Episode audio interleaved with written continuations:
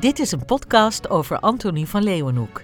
300 jaar geleden overleed deze handige, slimme en creatieve autodidact op bijna 91-jarige leeftijd in Delft. Met zijn zelfgemaakte microscoopjes zag hij dingen die voor hem nog nooit iemand had gezien, zoals bloedcellen, zaaddiertjes en bacteriën. Wie was hij? Waarom spreekt hij ook nu nog zo tot de verbeelding? We vertellen zijn verhaal aan de hand van de biografie Groots in het Kleine. En laten historici aan het woord en ook wetenschappers die zeggen schatplichtig te zijn aan Van Leeuwenhoek. Dit is aflevering 8. Den waarachtige omloop des bloeds.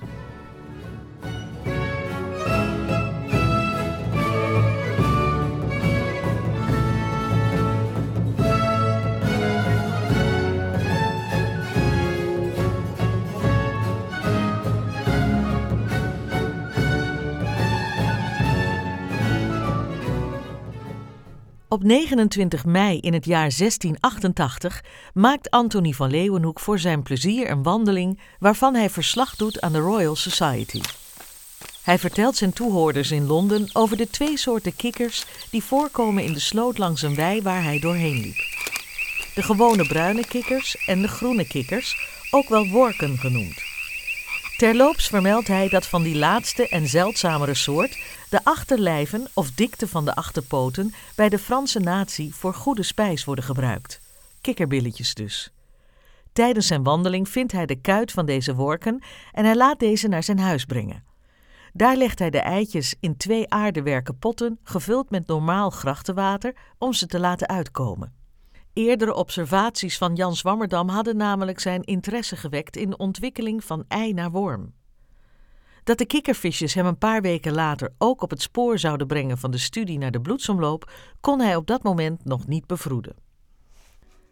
Zestig jaar voor die mooie wandeling van Anthony van Leeuwenhoek had de Britse arts William Harvey een revolutionaire theorie over de menselijke bloedsomloop gepubliceerd.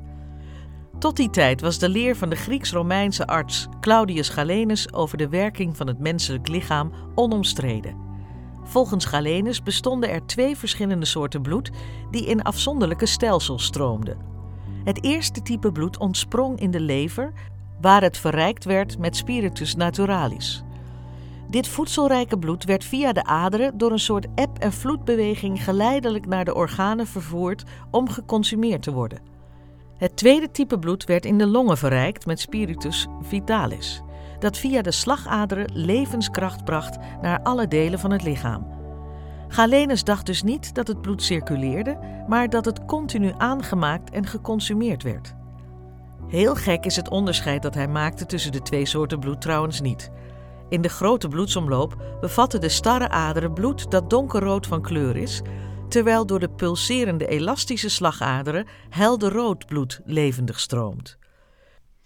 Galenus kon nog niet weten dat de kleurverandering teweeg wordt gebracht door de binding van zuurstof aan hemoglobine. In de Renaissance ontstond een hernieuwde interesse naar de wetenschap van de oude Grieken. In plaats van alleen te doseren wat men dacht te weten, wilde geleerden zelf ook voortbouwen aan de wetenschap. In die tijdsgeest pasten de eerste onderzoekingen van Harvey. Na een serie experimenten en logisch redeneren kon hij niet anders concluderen dan dat de theorie van Galenus niet kon kloppen. De aderen en slagaderen moesten één bloedvatenstelsel vormen waarin het bloed circuleert. Hij publiceerde zijn bedenkingen in 1628 in een anatomische oefening over de beweging van het hart en het bloed in dieren.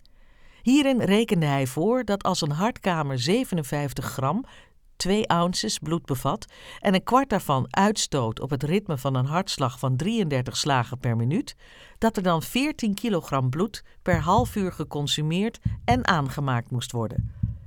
In de huidige tijd klinkt dat als overweldigend bewijs dat een niet circulerend bloedsysteem onhoudbaar is. Maar het is de vraag of dat toen de tijd ook zo werd gezien. Het gebruik van wiskunde als wetenschappelijke methode om de natuur te begrijpen stond nog in de kinderschoenen. Bovendien rekende Harvey met schattingen, wat de einduitkomst voor zijn tijdgenoten wel heel onzeker maakte. Overtuigender was waarschijnlijk zijn serie experimenten waarbij hij bij proefpersonen de arm afbond. Bij een heel strakke afbinding worden zowel de slagaderen als aderen dichtgedrukt. De arm blijft normaal van vorm en kleur. Door de knevel iets losser te maken, kan via de slagaderen bloed de arm inkomen terwijl de aderen afgebonden blijven. De arm wordt roder en de aderen zwellen op. In deze situatie kan ook de stromingsrichting van het bloed vastgesteld worden. Zonder knevel stroomt het bloed weer uit de aderen weg. Voor Harvey was dit het bewijs dat het bloed van de slagaderen overgaat in de aderen. De publicatie van Harvey's circulatietheorie stuitte aanvankelijk op veel controverse, maar in de tijd van Antonie van Leeuwenhoek was het algemeen geaccepteerd. Er miste echter nog één cruciaal onderdeel. Als het hart het bloed van aderen naar slagaderen pompt, hoe stroomt het bloed dan van slagaderen naar aderen? De vertakkingen van slagaderen en aderen in de uiterste delen van het lichaam waren zo fijn dat het bloed in het niets leek te verdwijnen. Het antwoord werd in 1661 gegeven door de Italiaanse arts Marcello Malpighi, die de longen van een levende kikker onder de microscoop bekeek. Hij observeerde dat het bloed nooit in de ruimte tussen de bloedvaten terechtkwam, maar steeds door kronkelige vaten gedreven werd. Dit was de eerste observatie van haarvaten. Een paar jaar later zag ook Swammerdam capillairen in kikkers, maar deze waarneming werd pas in 1737, bijna 60 jaar na zijn dood, gepubliceerd. Anthony heeft hier allemaal geen weet van als hij in 1688 de net uitgekomen kikkervisjes in een buisje voor zijn microscoop stelt. Met een zuignapje zuigen zij zich aan het glas vast, zodat hij ze goed kan bekijken. In de kieuwen aan weerszijden van het hoofd ziet hij tot zijn grote vreugde zeer duidelijk de ommeloop van het bloed. Het bloed bestaat uit een helder vocht met daarin globulen, waardoor hij de bewegingen duidelijk kan waarnemen. Het bloed stroomt niet geleidelijk, maar lijkt steeds even tot stilstand te komen, om daarna weer voortgestuwd te worden. Anthony schat dat een vaardige mond nog niet tot honderd kan tellen, of het bloed is al honderd keer vooruitgestoten in de bloedvaten. Hij concludeert dat het ritme gelijk is aan de hartslag. Later ziet hij in het lichaam van het kikkervisje een klein deeltje dat hij als het hart herkent. Dat deeltje maakte inderdaad dezelfde snelle bewegingen als de bloedvaten. Bij de kikkervisjes die een paar dagen oud zijn, raken de kieuwen bedekt met huid en zijn de bloedvaten niet meer zichtbaar. Anthony richt nu zijn microscoop op de staart die wel doorzichtig blijft. Wat hij daar ziet overtreft alles wat zijn ogen ooit gezien hebben. Haarvaten, de missende verbindingen tussen slagaderen en aderen uit de bloedsomlooptheorie van Harvey. Hij schreef: Want ik zag niet alleen dat het bloed door zeer dunne vaatjes op veel plaatsen uit het midden van de staart naar de buitenkant stroomde, maar elk van die bloedvaten boog af en voerde het bloed terug naar het binnenste of dikste van de staart, om het daarna weer naar het hart te voeren. Hieruit leidde ik af dat de bloedvaten die wij in dit dier zien zowel slagaderen als aderen genoemd worden, maar dat het één en dezelfde bloedvaten zijn.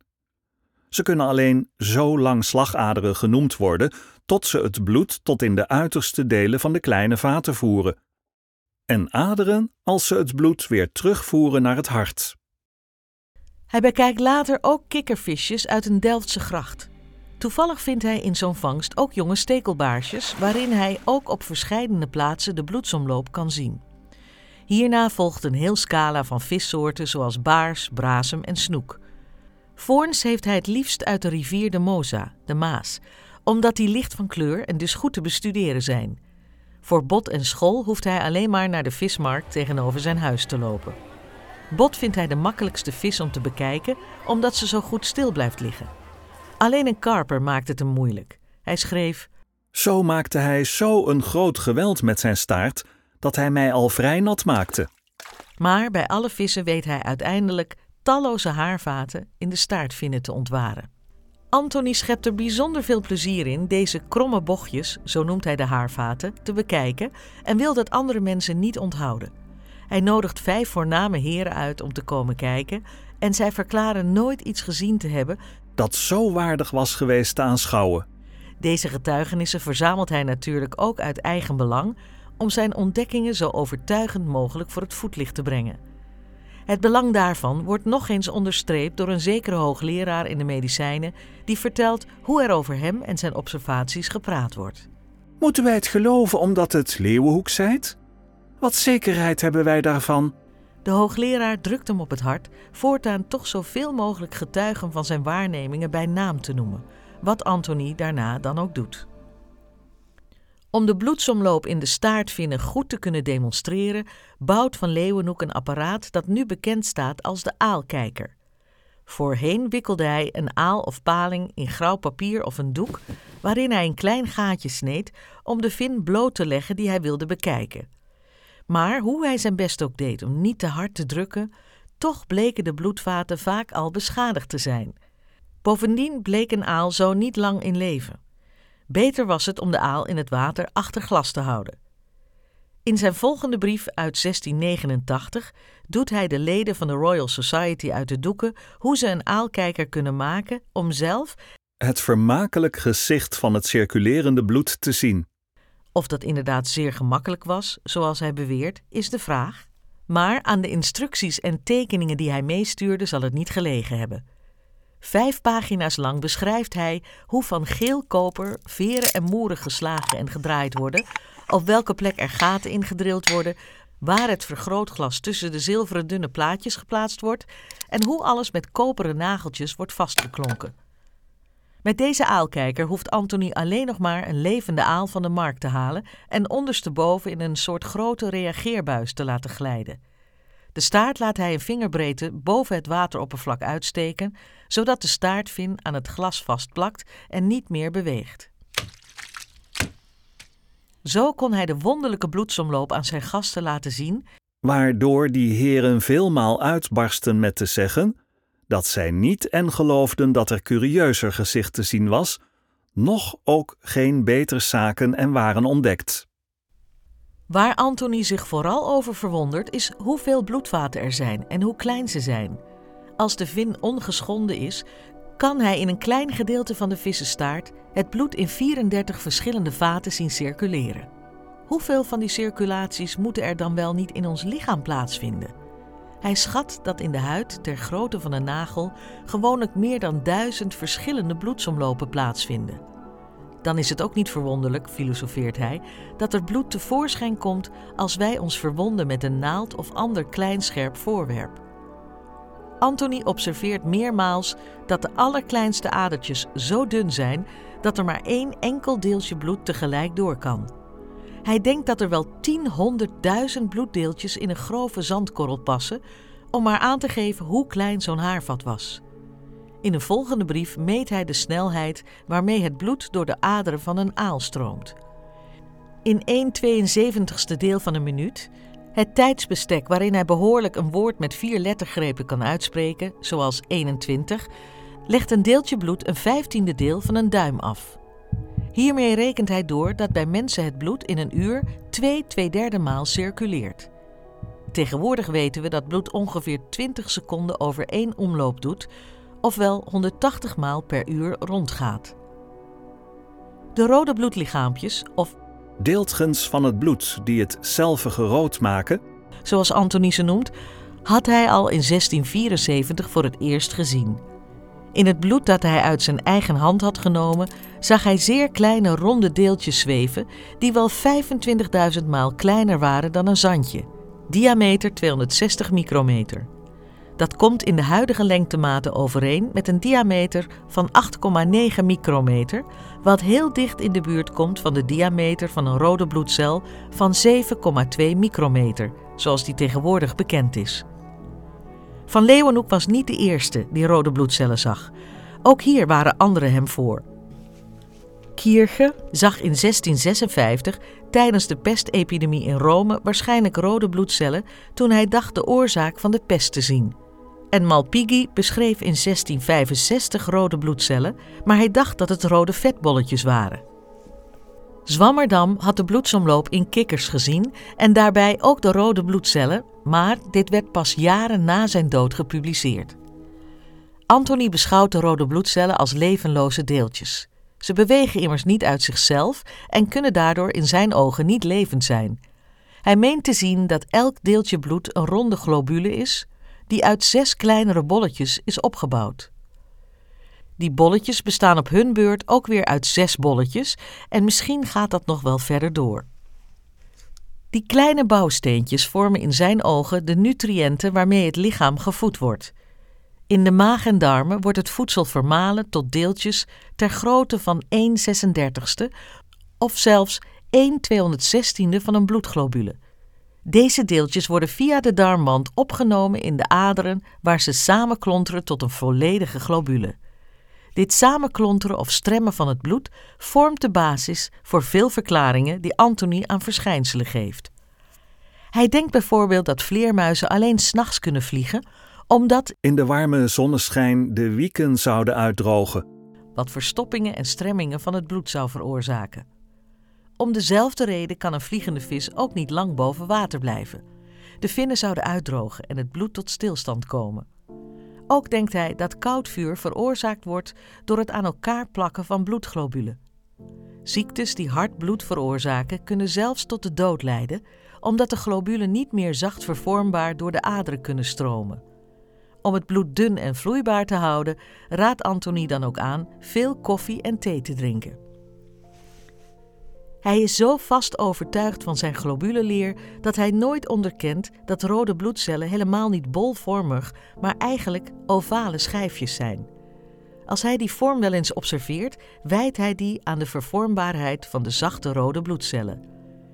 Bij amfibieën, vogels en vissen concludeert hij echter wel dat het bloed uit platte ovale delen bestaat, maar voor zoogdieren houdt hij tot aan zijn dood vast aan de bolvorm van bloedcellen. Van Leeuwenhoek blijft zijn hele leven onderzoek doen naar bloed en de bloedsomloop. Hij toont aan dat bloed circuleert in de lel van een haan en in het oor van een konijn. Ook ziet hij kleurloos bloed stromen in muggen, vliegen, motten, groen bloed in libellen en in de rode scharrebijter, kakkerlak dus. Hij laat dus zien dat de naam bloedeloze dierkens, die voor insecten gebruikt werd, onterecht was. Al kan de ontdekking van de bloedsomloop niet aan hem toegeschreven worden, zelf dacht Van Leeuwenhoek wel dat hij de eerste was. Hij begreep ook het belang van die ontdekking. Bovendien durfde hij de conclusie te trekken dat de bloedsomloop niet alleen in kikkervisjes, maar in alle mensen en dieren zo moest plaatsvinden. Op die manier heeft Van Leeuwenhoek niet alleen met zijn observaties, maar ook met zijn interpretaties, conclusies en suggesties bijgedragen aan de ontwikkeling van het wetenschappelijk onderzoek naar bloed en bloedsomloop.